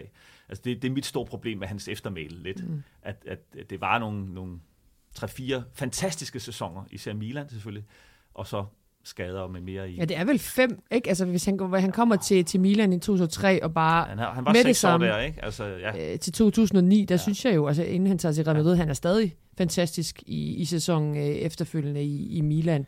Øh, så jeg synes, han har, sådan, han har jo sin Lidt mere. Ronaldinho, synes du? Øh, hvad siger du? Synes du, han, han har flere år, gode år end Ronaldinho? Øh, Er Ronaldinho ikke på, måske ikke på, ikke på på et højere højere, niveau, ja, ikke? på et Ja. højere niveau. Jeg vil sige, Ronaldinho har det på et lidt højere niveau, mm. øh, hvor Kaká topper i syv, og så har han de her år sådan lige under toppen, hvor jeg synes, Ronaldinho måske har mm. nogle øh, ja. lidt ekstra tid. Det kan vi så tage senere. det, det, det kommer senere, men det, det er jo mit problem med Kaká, det er, hvis han har bare så været god i Real Madrid, så er jeg ikke i tvivl om, han var rigtig, rigtig, rigtig højt op. Ikke? Men, men, Men, men, men, men de to sæsoner før skiftet til Real Madrid, der laver han 15 mål og 16 Mm. mål Ja. i serie også. Ja. Altså Der i er par jo 30 stadig- kampe, ja. så, så han scorer stort set hver anden Jamen, altså, for seriekamp. mig der, er ikke? Milands-tiden, det er, jo, det er jo fantastisk tid. Ikke? Men øh, Ja, ja, bliver, de gode, rigtig, rigtig øh, kæmpe spillere, de, øh, ligesom med, vi talte med Michael Laudrup, han transformerede også øh, den næste klub, han kom til, altså Real Mhm. Madrid. Ikke? Jo, Øhm, og man kan sige, at Ja. Tager til Chelsea, hvor han siger, at øh, jeg tør godt forlade AC Milan og efterlade her, fordi vi har Kaká, Mm. og det kan godt Ja, være, at der, der smutter en målscorer, men så er han klar til også at overtage den, øh, den øh, depeche også. Skal vi ikke prøve at hoppe til øh, karrierens højdepunkt, så kan vi også øh, tale et lavpunkt, der måske er tiden i Real Madrid, den her knæskade her, men Ja. højdepunktet, så kigger jeg ind mod dig, Nilla, fordi jeg spurgte ind til det indledningsvis. Vil du ikke gribe den derfra? Jo, altså skal vi tage den her, øh, den her fantastiske, øh, fantastiske kamp i, øh, i Champions League? Den falder også ind i, i året 2007, som vi Ja. også har talt om. Og for det, det er jo hans, altså, hans peak i, i hans karriere, den her 2006 øh, Må jeg spørge dig, ind, kan, du, kan du komme på en spiller, der har, øh, der har nærmest taget ravl og krat i en sæson eller et år, som han gjorde i 2007? Altså det, det, det, det er godt nok mange ting, han ender med at vinde der og, øh, og er forgangsmand på. Åh, der er vel også en Lionel Messi og, og Cristiano Ronaldo, der Ja. også rager lidt til De satte, de satte en helt ny bar. Ja, øh, men, men ja, altså det, han, han, han, han vinder jo nærmest alt, alt, hvad der kan vindes i, i den sæson, ikke? Og, så, og så, så, så synes jeg, det gode ved ham er jo, at han præsterer de store kampe. Øh, og, og det gør han jo så også her i semifinalen mod, øh, mod Manchester United. Det er jo så den første kamp mm. på Old Trafford, som de faktisk taber 3-2, men det er ham, der scorer to mål. Øh, og især det her det her andet mål, hvor, øh, hvor, hvor det også viser noget af det, som, som han kan. Altså det her med øh, farten, fysikken, øh, modet. Altså han, han, han, han skubber lige til, til, til, til Fletcher ude i, i venstre side, så, så han kommer til bolden, vipper den over Gabriel Heinze, og så kommer Evra ud fra, øh, fra, sin, øh, fra sin højre side og prøver at tage bolden, men så viser han så modet øh, ved lige at hætte bolden ned i jorden, så øh, han, han ligesom nærmest smyger sig forbi både Heinze og Evra, som så brager sammen, og så er han så lige pludselig øh, alene med, med, med keeperen og, og bevare den her kølighed, som han så også havde, når han kom øh, frem øh, til målet og udplacerer, øh, udplacerer keeperen. Øh, jeg tror også selv, han har sagt, det er et af hans, et af hans bedste mål nogensinde, også fordi det var på den store scene, øh, hvor han ligesom tog teten, og kampen efter, der vinder de, så er det 3-0, de vinder på hjemmebane, hvor han så scorer det første mål, øh, bringer dem til finalen, to år efter de taber den her øh, taber, taber finalen til Liverpool i 05, møder så Liverpool igen i, øh, i finalen i 07, hvor han så også, også er afgørende, fordi jeg tror, han, han får frisparket Og sætter til den hurtigt i 1-0. gang til en sakke, ikke? Er det ikke sådan Ja. der? Ja. og, og laver den øh, at assisten til, til en sakke Ja. ja. til 2-0. Ikke? Så, så det her med, jeg synes, jeg synes det her, det, det, det, det gennemsyrer også noget af det, hans, øh, hans karriere, det er, at han, han, han topper i de store kampe på, i Europa. Det er faktisk i Champions League, han er allerbedst for, for, for Milan, synes jeg. Han fald. topscorer i Champions League med den 10 sæson. kasser. Mm. Ja. Ja, men, men det her, det er, altså, det er toppen af hans karriere, det er Ja. yeah. 0, 0, 07. Ja, fordi det, det mål i særdeleshed, og den sæson indkapsler jo hans, hans peak på rigtig, mange- rigtig mange måder. og Nela har lige skitseret, hvordan, hvordan det foregik. Ellers kan man gå ind på YouTube. Og det, det, det er jo bare øh, Kaká. Men jeg, jeg, jeg går faktisk med et helt andet, og nu kan det være, I, I, I griner lidt, men det kan godt være, at han kun fik 18 minutter, men hvis du er verdensmester, bliver verdensmester med Brasilien, øh, så kan godt være, at du kun har fået 18 minutter, så er det højdepunktet. Altså det, det, det, det, det er det største, især for, fordi det, vi snakker meget om religion og sådan noget. Det der med at repræsentere sit land, øh, og så et fodboldgalt land, som Brasilien er, med de spillere, der er omkring ham, at være en del af det øh, og blive verdensmester. Det er for mig det største. Øh, det, det, alle os, der har spillet fodbold, alle os rundt om bordet, har jo lavet øh, Brasil eller et eller andet, spillet VM, skudt op ad væggen, og det var VM hver gang. Og så kom Champions League, og så kom alle de andre ting. Øh, så det, han kan kalde sig verdensmester med nogle af de allerbedste spillere på kloden, det er for mig et højdepunkt. Jeg synes, ja, det er ikke noget, jeg griner af, fordi det, det, det, det synes jeg ikke, ja. man kan, man kan tillade sig i forhold til, at man på det første vinder VM, for det andet spiller for Brasilien. Fordi det, det er også noget af det, han sagde, da han, når han tog trøjen på og lyttede til, til nationalmelodien, så var der bare nogle følelser, der brak, som, som brak frem i ham. Øh, det er mere i forhold til, når vi skal vurdere ham som, som fodboldspiller, en af de mm. største, jamen, hvor meget betyder det så for hans eftermæle, at han var med til at vinde VM øh, med 18 minutter på banen? Der synes jeg alligevel, der er en forskel i forhold til, hvordan vi skal rangere den. I forhold til impact. Øh, ja, men, men jeg tror, altså personligt tror jeg da helt sikkert også, han siger, VM, fordi jeg var en del af den trup, og jeg, og jeg kom på banen. Han skulle, faktisk, med, han skulle faktisk også have været inde i finalen. Mm. Vil du sætte den, Jan? Han, han ja, skulle aldrig sige, at det igen. Nu er det din tur. Ja, mm. Men, men øh, han, han stod jo og var klar og skulle have de sidste par minutter, men bolden kom aldrig øh, altså, bolden kom ud. det er også lidt ærgerligt, ikke? Ej, det, hvad står bare nu ud, ikke? Altså, jeg har sikkert prøvet det på et eller andet tidspunkt med landshold også. Jeg stod der og gerne ville lige have et par minutter. Og så, jeg har og så kunne det ikke... Ja, jeg, også på. Jeg også, også, også bolden ud for fan. Jeg tror, vi alle sammen har prøvet det der. Til AFCON faktisk. Øh, Samuel Kofu er skadet, og det er faktisk en ærkekamp mod Nigeria. Han er skadet, han kan ikke spille mere. Han kan ikke spille mere. Går han ud, løber han kraft... Og jeg, jeg, altså, det er med tavlen og det hele, så løber han kraftet med ind igen. ja, no. Altså, er I Francis? Ej, jeg, tager de, jeg tager de sidste par minutter. Det, det kan jeg ikke tillade Det er 100% rigtigt. Og, og han, øh, det var sådan en, der...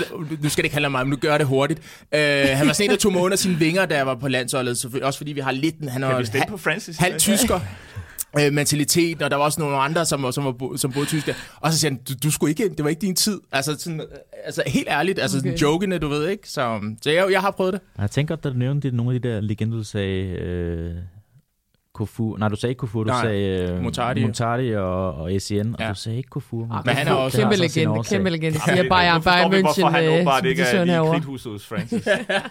Ej, prøv, prøv, prøv at tænke Kaká stå ja. der og få at vide Scolari. Han, han siger jo selv, at han var nervøs, og han tænkte, skal jeg virkelig ind mod de her tyskere, som han, øh, han havde også et, go- et godt øje til Kaká, og så scorer øh, Ronaldo til 2-0 og afgør kampen, og så får han at vide, Scolari med 5 igen. Nu kan du godt øh, gå i gang. Du behøver ikke engang varme op.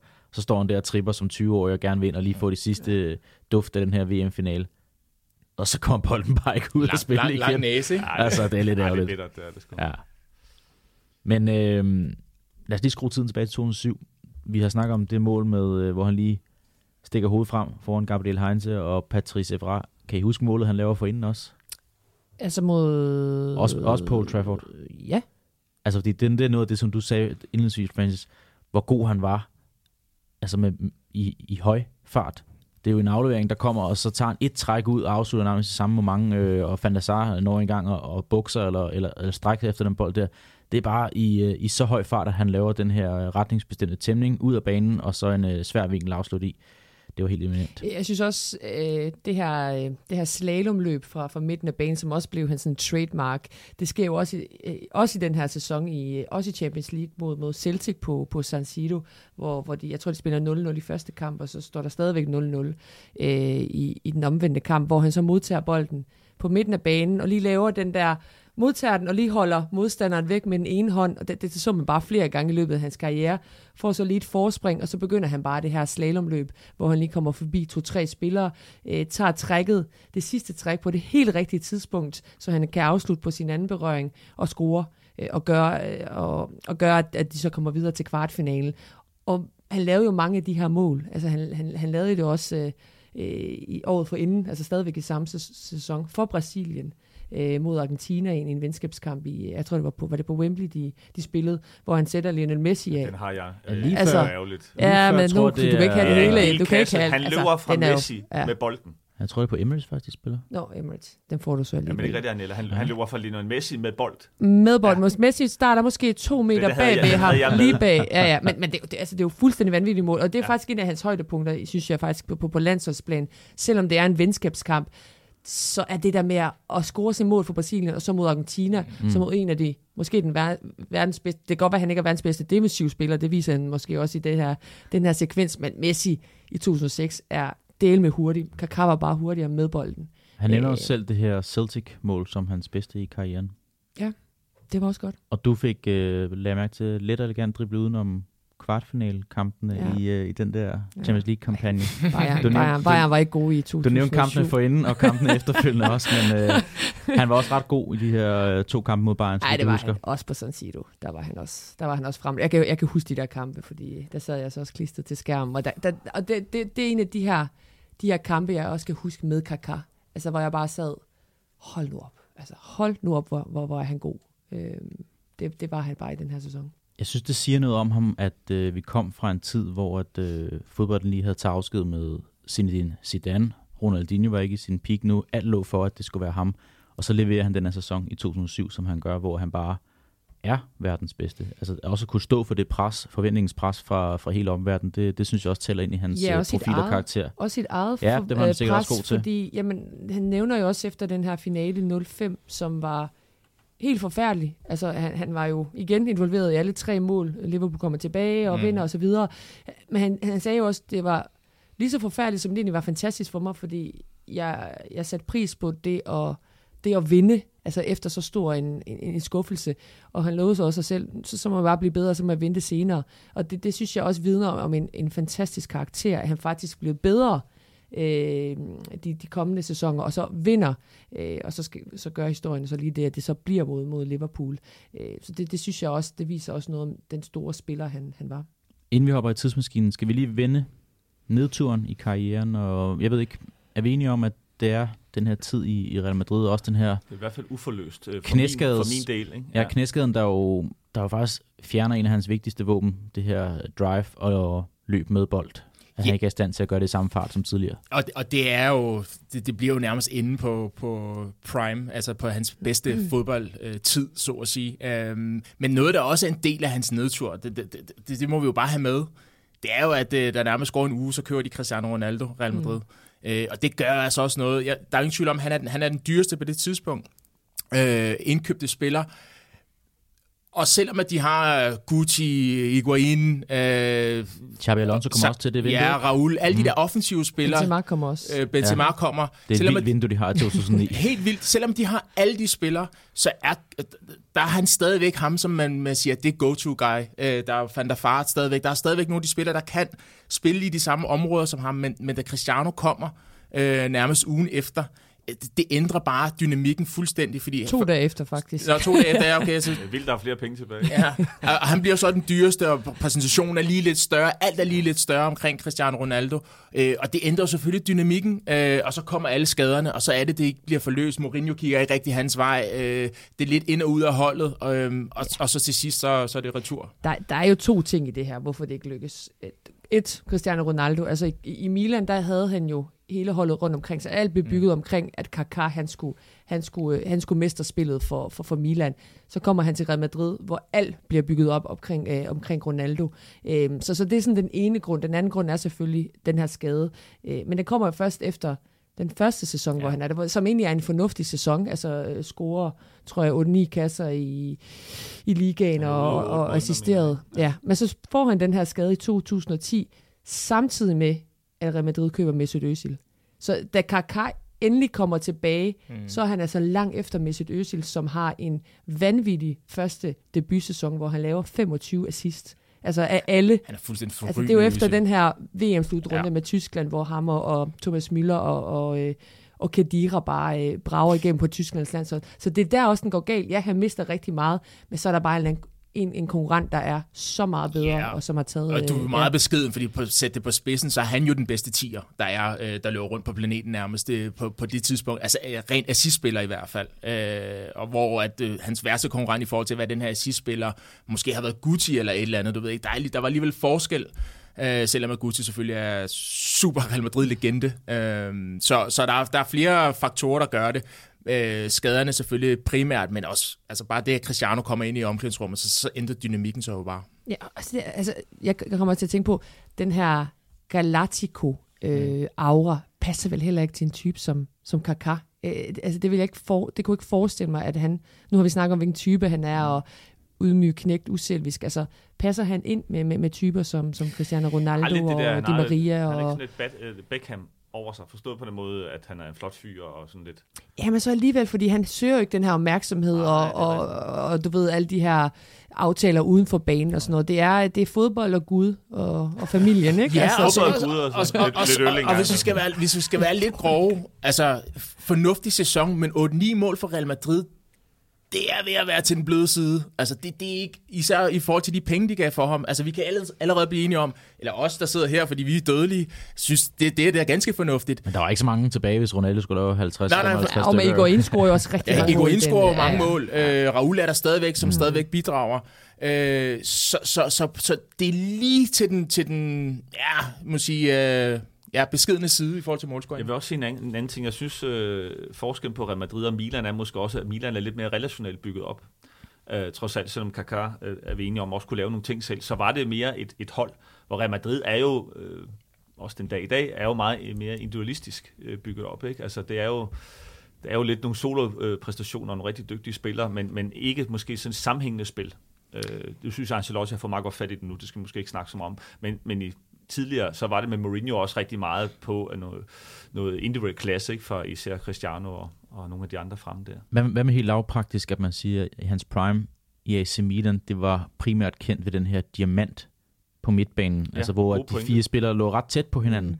hvor at, øh, så kommer han til Madrid, hvor de også gerne vil have nogle, nogle spillere individuelt, der kan udfordre bredt. Ja. At, at der, der bliver ikke den samme trafik inden centralt, som der gjorde i, i den måde, Milan spillede på. Det er i hvert fald noget, jeg har tænkt på over, at, at, at det var meget centraliseret mellem de her fire øh, verdensklasse midtbanespillere, som Milan havde på daværende tidspunkt. Skal vi ikke prøve at hoppe lidt videre i teksten? Inden du gør det, Ja, hvad med landsholdet? Altså, jeg, jeg er sådan lidt sådan... Jeg har spillet, ja, jo, altså, jeg spiller kan ikke 92 huske, at hvor man sidder og tænkt, at det var hans hold. Nej, fordi det skulle det jo have været i 2006. Men han præsterede jo selv godt. Hvad for noget? Han præsterede jo selv godt. Ja, ja, jo, det gjorde han vel, men, men ikke på den måde, som, som jeg tænkte, han ville gøre, når, var, når han var i sin prime. Altså i 2006, så er det jo ham, der er the main man. Der er Ronaldinho ligesom ikke med mere. Det er Kaká, som, Ja, der er som han det her... 24 år. Ja, ja. Ja, øh, og- det er lige omkring altså hans, hans peak, øh, det her VM i, i Tyskland, hvor der er Der er de ikke særlig gode. Nej, der er de faktisk ikke. De ryger ud i kvartfinalen. men han spiller øh, godt, synes jeg. Altså det, det er hans Ja. eftermæle i hvert fald. Han var den eneste, der egentlig le- leverede Ja. øh, fra det brasilianske hold. Og Ja. det, var så, det var så ikke nok. Det er Nej, jeg enig det, med jer i. det, det var ikke nok. Øh, det var ikke Diego Maradona måske øh, i 86. Nej, men, øh, og også synes, i, ja, i 2010 er han vel også egentlig ja. en fornuftig spiller, vinder Confederations Cup 2009, men ja. I min verden er Confederations Cup ikke, Ja, det er, ikke, det er ikke, ikke, ikke særlig vigtig, Nej. men der er han så øh, den bedste spiller i turneringen, og så tænker man, nå, er det så nu? Er det 2010? Mm. Og, så, øh, og så skuffer de bare øh, fælt, øh, fælt igen. Men havner får en rødt lidt i, kort i gruppespillet, øh, som man ikke, det er ikke noget, man forbinder med, med Kaká. Ikke? Så jeg synes, jeg synes, det er lidt... Men man er også afhængig af Uforløst. sit hold, Anela, at der er flere, der piker på samme tid. Der, der synes jeg måske, jeg ved ikke, om det var Kenneth, der, jeg kunne fornemme, du var ved at sige det samme. Altså, jeg synes jo måske, han bliver efterladt lidt alene i et, Ja, ja, et vakuum eller et tomrum. I seks, det var At sådan lidt en han, han mangler nogen at, at, at, spille op af, og Ja. som kan også øh, levere øh, øh, lidt flere mål, og måske også lukke lidt, lidt af dernede. Ikke? Ja. Altså, det, det, var jo, det var jo ikke ret godt, noget, noget af det, der præsterede, blev præsteret af holdet generelt. Men, men er det ikke det, der bliver, bliver konklusionen? At selvfølgelig er det, vi, vi er jo enige om, at det er en dygtig spiller, men når, når Brasilien, som skal være en stormagt inden for fodboldverdenen, ikke leverer, som vi forventer, mm. så, så, så bliver det jo bare en del af hans historik, at ja, god spiller, men ja, der, der, der, der er ikke rigtig mere at, at, at, tilføje, end han selvfølgelig har den her VM-titel, men, men på landsholdet med så mange kampe, bliver det aldrig Men rigtig det var jo. Ronaldos VM. Ja, ja. Øh, Mm. fænomenet, ikke? Jo, jo, Jo. fuldstændig enig. 2002, ikke? Jo. Men, men, men hvis vi, du snakker de største, største spillere, de mm. kunne jo også præstere på landsholdet, selvom de ikke havde gode spillere rundt omkring sig. Altså, det bedste eksempel er jo Maradona i, i 86, ikke, som var Jeg et... tror, at Valdano bliver rigtig ked af at høre. Jo, men, men, men kan du, du kan nævne to-tre spillere, ikke, som var, som var rigtig, Caniggia, rigtig, rigtig ja, gode. Ikke? ja. Altså, men, men det kunne du altså også på det brasilianske landshold, både i 06 og i, og i 10. Og, og det siger også lidt om hans eftermæl, også når vi skal lave øh, placeringen senere, at på det brasilianske landshold, selvom han er stor, så kunne han godt have været blevet større, øh, hvis, ja, hvis og hvis. Så Ikke? han har, han har ikke øh, nok titler på det brasilianske landshold. Det giver jeg ret i i forhold til, at han måske, øh, måske er uden for top 3. Øh, Ja. nu, nu siger jeg bare, hvad jeg selv synes. Men, men jeg synes stadigvæk, at man, man skal også nogle gange, øh, og det er sammen lidt med Laudrup-snakken, ikke? Altså, Mm. man er også afhængig af, at, hvor man er født i forhold til, hvad landshold kan jeg, øh, hvad realistisk. Lewandowski, han bliver aldrig verdensmester. Mm. Mm. Nu så jeg ham her i, i torsdags. Han er, han er okay.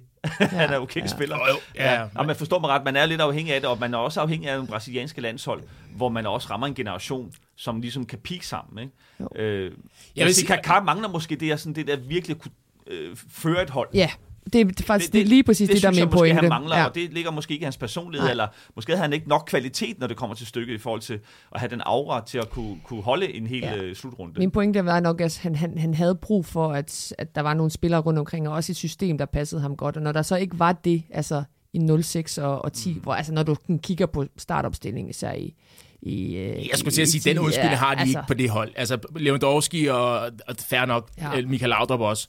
Polen og Danmark, men, men Brasilien... Ah, ikke lige på det hold der. Så jeg, jeg synes jo, I ender med det rigtige. Jeg, jeg synes, I ender med det rigtige. Man skal bare sammen, ikke Francis? Altså, jo. man er jo nødt til, at, at folk leverer varen, øh, så ikke kun kommer med navnet. Når jeg, når jeg sidder, jeg har den her kvartfinal, hvor de rører ud til, til Frankrig foran mig i 2006, hvor jeg kigger på Dida, Cafu, Juan, Lucio, Roberto Carlos. Altså, de har alle sammen været bedre end i 6, og det samme med Ronaldinho, Ronaldo, Gilberto Silva, der rører til Arsenal efter slutrunden i 0-2, hvor han er helt fremragende, er ikke den samme spiller Ej, i 2006. Det, det er ja. Øh, Se Roberto og Juninho Pernambucano, der, der starter ind der. Så det, jeg synes altså faktisk, 8 ud af de her 11 er spillere, der har været bedre ja, tidligere i karrieren. Men det, ja, ja, men det er rigtigt nok, men hvis vi laver sammenligning med, med Danmark og Polen og sådan noget, det er jo stadigvæk mm. spillere, du har noget erfaring, du, ja, har, ja, klart. du får så meget mere, end du får hos alle mulige andre polakker, der hedder, end der hedder Lewandowski, eller der hedder ja. Michael Laudrup. Altså, jeg er godt klar over, at det her... Hvis alle de her... han er ikke dårlig. Det er rigtigt. Jeg, jeg, jeg, jeg, jeg, køber det. Jeg køber det. De har alle sammen været bedre, men det er jo ikke, det er jo ikke scrubs. Altså, det er jo ikke Nej. spillere, der er kokke og alt muligt. Altså, det er jo... Det, okay, hvad? Det, altså, det er de er ikke professionelle, dem du det, nævner nu. Nej, nej, det er topspillere. Nej, min Ej, pointe de er... Jo ikke, de er jo ikke maskinarbejdere, jo. Det, det, nej, det, er ikke Nej, det er jo det er topspillere, vi taler. Så, jeg vil også sige, at Roberto var altså ret god på det tidspunkt. Det var Juninho. Nu kommer Bayern ja, det, frem igen, mand. Nej, nu... Okay, fair nok. Nej, men det var han. Altså, Juninho også. Du har et system, som passer Kaká rigtig, rigtig fint som en, en diamant, hvor han er den her tiger. Jeg giver altså. mig, jeg synes selvfølgelig, at han skulle have leveret endnu mere på ja. den brasilianske kanal. Så jeg synes bare, at vi er nogle gange nødt til lige at gå ned i konteksten, hvorfor det ikke blev det til guld i hvert fald. Ja, ja, ja jeg tror faktisk, vi er meget enige. Vi er enige. Ja, og de var ikke uh, professionelle, de polske minarbejdere. Konteksten, nu skal vi også videre. Vi skal til et andet fast holdpunkt, hvor vi snakker om øh, vigtig Wikipedia-viden, et eller andet øh, spøjst, som vi er faldet over i vores øh, kig på Kaka. Har I noget der? Uh, ja, altså... Jeg tror, Jan har tusind ja, historier, så jeg tror bare, vi skal Det er jo noget med det, der han er jomfru, det synes jeg, jeg har tænkt meget over. Stadigvæk? Ah, kan ikke. det, det, det, kan, det kan ikke være, ja, det, jeg. det kan vi gøre noget ved. Det kan vi måske gøre noget ved, han, har, han har fået et barn.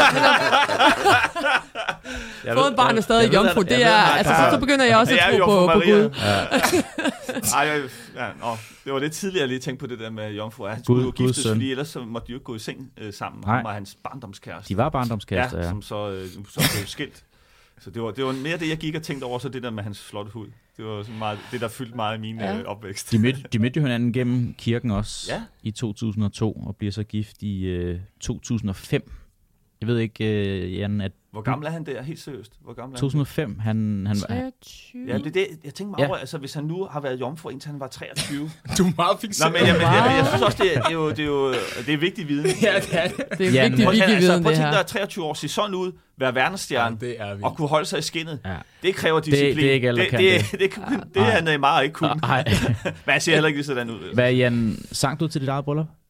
Ja, det gjorde faktisk. Gjorde du? Okay. Ja, jeg sang, det gjorde faktisk. det jeg gjorde... sang Every You Take, og, og, og Gittes mormor, altså Gitte, min kone, kom og sagde, ej Jan, jeg vidste ikke også, du også skulle synge. Ej, det, det, kan jeg så heller ikke, da jeg satte min jokes. mors drøm, der sidder herovre for mig, altså. det, gjorde, det gjorde Kakao også til sit eget bryllup. Ja. Han var jo gift med hende der øh, barndomskæresten, øh, Caroline Selico, ja. hed hun, ja.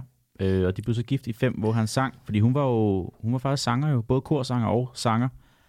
Og øh, så fik Kakar altså muligheden for at optræde på en af numrene, der også blev udgivet på en CD. Ej, det og, det, og, det, og, det, og det hed faktisk, øh, jeg, jeg er ikke så god til portugisisk, men øh, Presente de Dios. Et eller andet, med, et, et eller andet med, med, med Guds gave, og han sang også noget med, at det var Guds opgave, at jeg skulle møde dig, øh, sang han undervejs i det her. Men Arh, det, de, blev, det... de blev så skilt, og nu er han gift med øh, modellen Carolina Diaz i stedet for. Og, øh, Det er kun et bogstav, der skal skilles, eller Ja, hvad, der skal ja, ja, fordi udskiftes på døren. Det er han meget- har jo bare en tatovering et sted, hvor der står Caroline, hvor der så... Nej, det har han ikke, men øh, det er måske det, han skal over. det. Smart. Kæmpe en på brystet. No regrets. Jeg faldt, Det får også, over- jeg faldt også over, at han var den første sportsperson med 10 millioner følgere på Twitter. Det var, Det overrasker mig, mig faktisk Ja. lidt. Men det tager jo måske ind i både, både det sted, han kommer fra, Brasilien. Der er mange mennesker. Nej, der er mange mennesker. Det viser måske også, hvor stor han egentlig var. Altså, det, altså, det, det, det, det, det gør det. Jeg Altså, tror også, han ikke rigtig lavede noget på brasiliansk landshold. Det, det, det Men- er meget, meget, meget, meget konkluderende derovre fra. Jeg synes, det, det var sjovt. Jeg så, at hans, øh, hans lillebror havde jo svært ved at udtale Ricardo, Ja, øh, og derfor blev til, øh, han sagde kaka. Mm. Øh, og det sjove er, på rigtig mange sprog, ja. der ved vi jo godt, at... Det gør det på Nej, jeg ved det bosnisk. ikke. På bosnisk. gang, kaka, det er, Ja. det, det, det, noget afføring. Det, Ja. ja.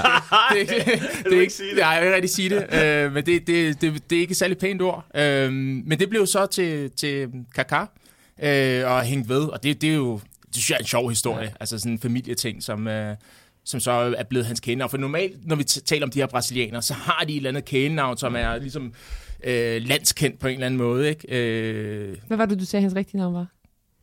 Ricardo. Ricardo. Ja, så det har været Ricardinho eller et, Et eller andet, ikke? ja, Altså et eller sådan andet, whatever, øh, som, er- som, som jo selvfølgelig kan blive kendetegn, men det blev det altså på den måde. Og så synes jeg, det var sjovt faktisk, øh, for nu har vi jo vores kære kollega, eller kollega, Jonas Hebo, som også har løbet et maraton. Han løb jo her senest øh, Berlin Marathon Ja, i 3.38 øh, som 40-årig. Det er en relativt fin pris, og han har faktisk også løbet... Øh, Jonas Sebo eller Kaka? jeg kan Okay. sige, at Hebo løb, løb, løb løb hurtigere. i hurtigere, ja, ja, lige præcis. Ja. Øhm, faktisk jeg taggede ham, fordi jeg så det der opslag, så taggede Hebo og sagde, at du har en, en rekord, du skal slå i Amsterdam. Ja, okay. Ja. Øh, og han har løbet Rio halvmarathon også i en time og et eller andet. Så han, så han er stadigvæk, altså han er stadigvæk den her løber, øh, og det synes jeg er lidt, lidt sjovt, han ikke øh, rigtig... Altså nu siger du en time og et eller andet. Det er jo ret vigtigt, om det er en time Ja, og 10 ja, eller, jeg kan eller en ikke time huske og det. Nej. 55. Altså- Altså, 59. Jeg kan faktisk ikke engang huske, hvad det er. Men jeg tror... 40 måske? Jeg har også løbet halv maraton i en time og et eller andet.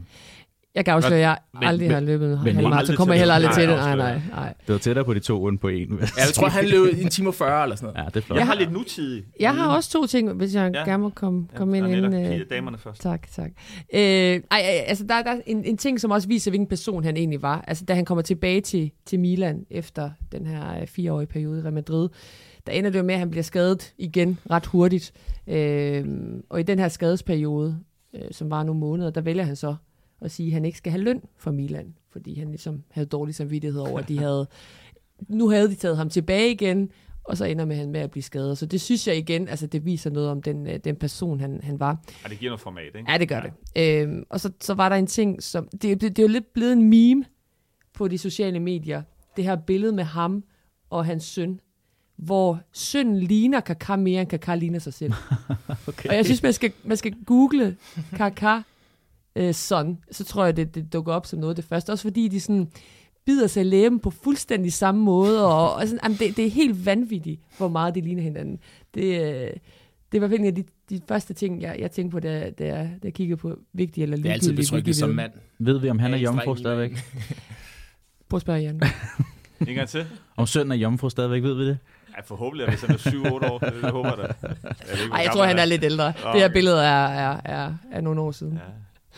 Det, igen må jeg sige, jeg tror, det bliver svært at holde sig i skinnet, når man kan kakke søn også, og, og ligner ham. Mm. Der må falde noget af for hylderne. Har du noget, inden vi Ja, jeg har, dribler videre? jeg har faktisk en nuværende, at han øh, arbejder på at blive træner for øh, U21-holdet i Sao Paulo, Ja. hvor han jo øh, kommer fra. Så, øh, så han, han overvejer virkelig at gå trænervejen, og er under træneruddannelse lige nu. Det kunne man godt se Det for sig. Manela er. Ikke? Så øh, På samme, det kan være, I mødes. på samme kursus. Ah, det, det, det er ikke noget, jeg har hørt om, at Kakan er på det danske kurs. Danske kurs. Inden vi skal have placeret ham på kaminhylden, det kan også godt være, det bliver en interessant diskussion, så synes jeg lige, vi skal vende om, øh, om der er en spiller, der ligner ham i nutidens fodbold.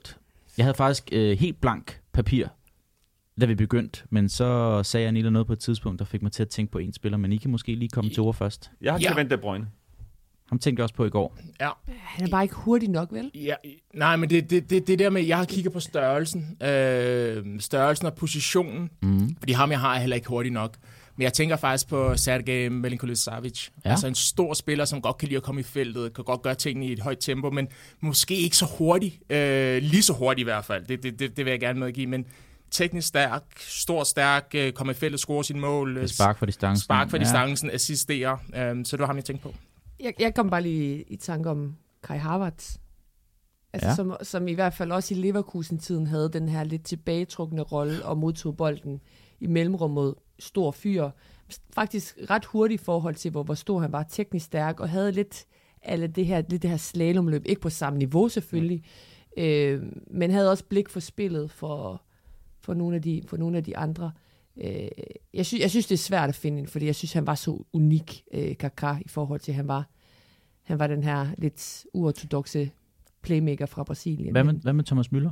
Er han en, en tier? Han er ikke en tier på samme måde. Nej, det synes jeg ikke. Jeg synes, jeg synes Müller er en helt anden type. på samme måde. Nej. Ja, nej, jeg synes, det, er, det er en helt ja, anden type. Jeg havde en, men han er jo stoppet. Altså, som jeg tænkte var spot on, han var bare mørk. Øh, det var Yaya Touré. Yaya Touré spiller i det der mellemrum, så ser de nærmest unstoppable, når han først begyndte at tage, hvad, hvad hedder det, tage løbet med bolden. Øh, men når han er også stoppet, så er det jo lige, så er vi lige langt. Mm-hmm. ja, det var svært at finde en, en, en kloning af Kaká. Det synes jeg virkelig, det er. Så lad os lade være med at komme med flere halvdårlige bud. Lad, lad os bare hoppe på, øh, på kaminhylden en tur. Vi skal have placeret Kaká sammen med øh, de øvrige af vores store legender. Sukker du allerede nu, Jan? Altså, eller? den er svær. Ja. Jeg fik jo sagt indledningsvis, at vi fik øh, ja, en ny Der skete også noget, mens jeg var væk. Jeg kan ikke, eller jeg var alene. Gert Müller vi fik en ny etter i sidste uge i form af Gert Müller, og derefter, øh, derefter hed rangeringen altså Paolo Maldini, Michael Laudrup, Ronaldinho 4, Carlos 5, Fernando Hierro 6, Dennis Bergkamp nummer 7, Paul Scholes nummer 8 og Henke Larsson som nummer 9. Nu begynder det at blive sværere, også i forhold til at holde overblikket, når vi er henne ved øh, afsnit nummer 10. Jeg tænker, jeg tænker, jeg må, jeg må printe ud til jer til hver udsendelse og hænge det op inde i lokalet, hvor vi optager, så I kan danne et overblik undervejs i udsendelsen. Hvor skal vi ham hen? Jeg synes, den er svær. Ja, det synes jeg også. Ja.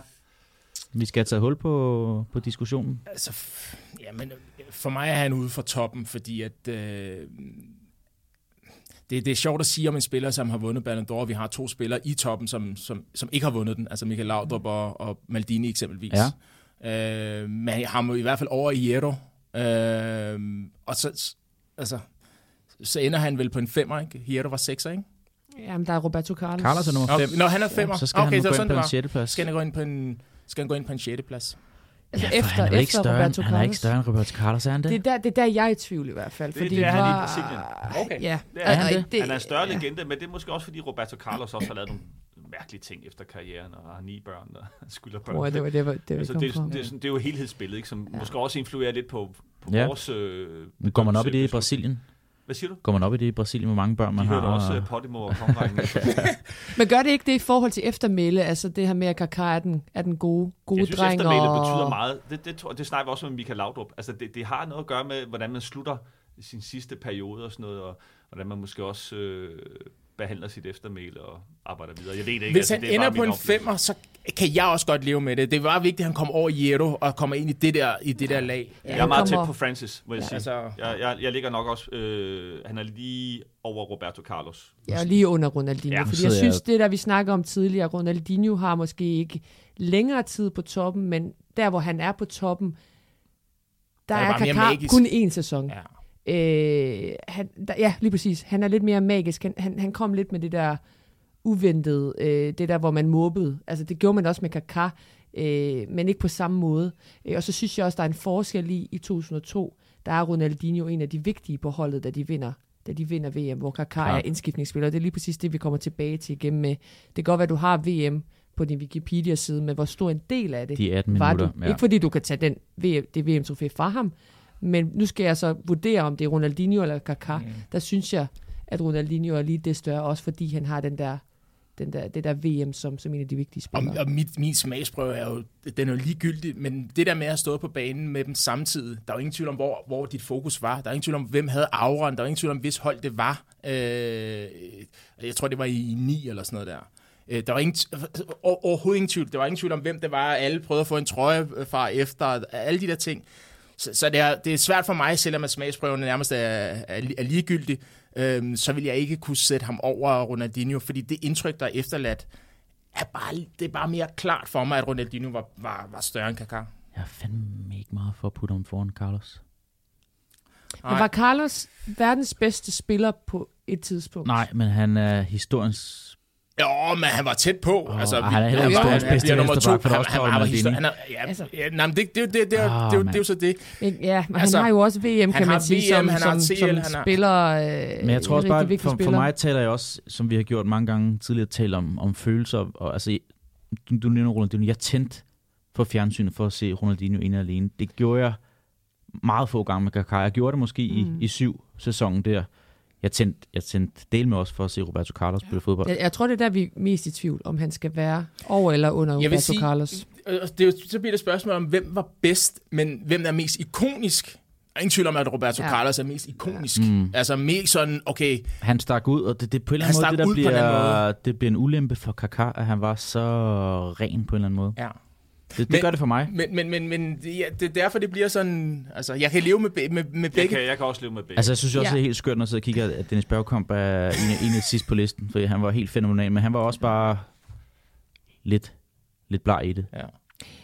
Jeg tror, øh, det der 2002 VM gør noget for mig, også i forhold til, om det skal være Roberto Carlos eller Kaká. Fordi Carlos var en del af det her hold, der Integreret vinder. del, ja. Integreret del. Han, var, han har de her kæmpe sæsoner i Real Madrid, hvor Mm. de vinder en masse, hvor, hvor han viste en, sådan en, en ny form for, for bakspil, Ja. ja. øh, vingbakspil, og også lidt forud for sin tid i forhold til det, vi er vant til nu. Så jeg kan, jeg kan godt gå med til, at vi siger Ronaldinho, Roberto Carlos, Kaká.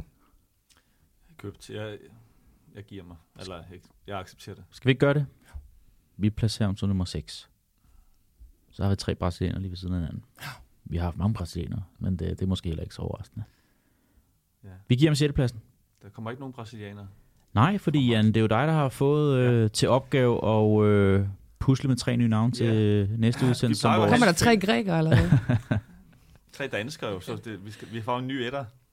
Nej, øh, jeg, har, jeg, jeg kan godt lige have lidt struktur op i hovedet. Det vil så sige, øh, der skulle være en fællesnævner for de her øh, tre gutter, og den kunne jeg ikke rigtig finde sådan rent spillemæssigt. og det synes jeg, I har været gode til ellers indtil nu. Ja, jo, måske de alle sammen spillede i Barcelona, vil jeg sige. Men det, jeg tog et udgangspunkt. Jeg, faktisk, jeg, i en anden forbindelse, så gennemgik jeg nogle af mine spilletrøjer i går.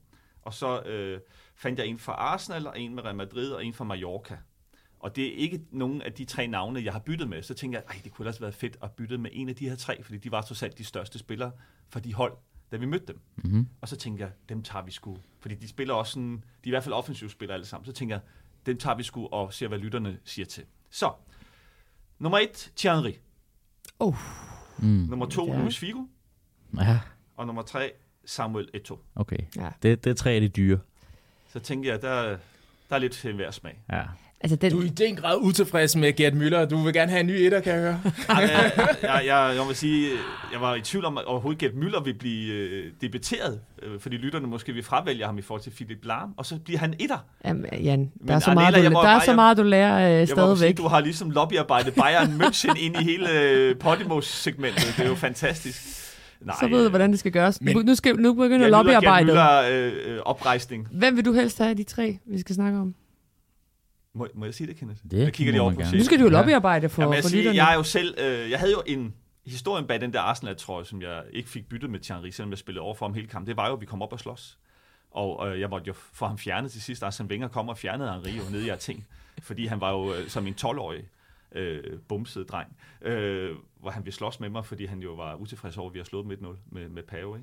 Ikke? Øh, Figo derimod var mere klasse. Altså han var, så, øh, hvis jeg skal vælge en af de tre, så er det Figo. Han- For mig synes jeg, han er var outstanding. Det må jeg sige. Jeg ved ikke, hvordan I har det. Ej, jeg, jeg vil sige, at Henri, han er... Ja. Han Men jeg synes, han den er irriterende, han den her ja. parring, for jeg kan ikke... Altså, øh, hvis du spørger mig sådan helt personligt, så vil jeg helst tale om Samuel Eto'o, mm. fordi han er Han er også meget speciel karakter, ikke? super Ja, karakter, ja, eller ja. vild karakter. Mm. Vundet meget også. Og i virkeligheden super undervurderet. Ja. Det er måske den eneste spiller, som sådan, uden at øh, fortrænge meme kan sige, Messi spillede med mig. Og ikke omvendt. Og det handler om, hvornår Messi var kommet ind på Barcelona-holdet. Han, altså, han var the main man. Mm. Øh, men Henri er jo... Han er muligvis den bedste udlænding. Jeg ved godt, Cristiano også har været der, men muligvis den bedste udlænding, der har været i Premier League. Mm. Altså offensivspiller. Så det, Men- det er men en god parring, men Ja. svær. Men reduceret til sådan en, en, en holdspiller i Barca, ikke? Jo. Så, Det var øh, han jo også en der. Der var han jo også holdspiller og spiller Ja, ud af, ja, ja. af position. Ja, ikke? ja, Juventus. Og Juventus. Juventus. Ja. Ja. Juventus. Så men jeg, er jo også, det, jeg synes, det er tre gode bud, men jeg selvfølgelig Ja, også... det er det så også. Bare Det er rigtig gode. altså, I behøver sikkert spørge mig om, hvad jeg helst vil tale om. Du skal bare smøre ærmet op, så, Ja, ja, så ja, vi nu vil vi også snakke om, øh, hvad hedder han? Øh, Lee Dixon. Seaman, hvis vi havde ham med. Nej, øh, nej. Eller Lee Dixon, ja. nej, Ray Parler. Nigel Eller hedder, Ray Winterburn. Parler. Han har nødt at kalde mig wanker en hel kamp over på Hypo. Ja, Ray Parler. Der. Ray Parler, man, det, der er jo på brasilianer. Han Ray var, han var Arsenals brasilianer i mange år. Ray Parler, fantastisk spiller. Nu, nu er, Nu, nu er nu, jeg nu, simpelthen... nu så tror jeg også, tiden er gået. Når Ray Parler bliver nævnt i kongerækken, så er jeg lige Ej, til Jeg kigger lige rundt. Mener han det? Mener han det? Jeg Mener Jeg han mener det. Jeg tror, han Jeg, mener jeg det. vil faktisk nok sige, at han gør sig bedre på de sociale medier nu, end han gjorde som fodboldspiller. ham, skal ikke ham, skal, jeg ham skal gå ind og følge. Nå, lad os øh, binde en sløjfe på øh, dagens udsendelse. Ja. Ja. Se frem til næste, hvor vi skal tale om enten Thierry, Luis Figo eller Samuel Eto'o. Tre af de helt, helt store. Jamen, øh, vi er til vejs ende. Vi er afsnit øh, 10. Tak for godt selskab. Så tak. Selv tak. Selv tak. Og vi er altså tilbage igen samme tid, samme sted i øh, næste uge til endnu en snak om en øh, stor, stor spiller her i fodboldens kongerække. Tusind tak for i dag.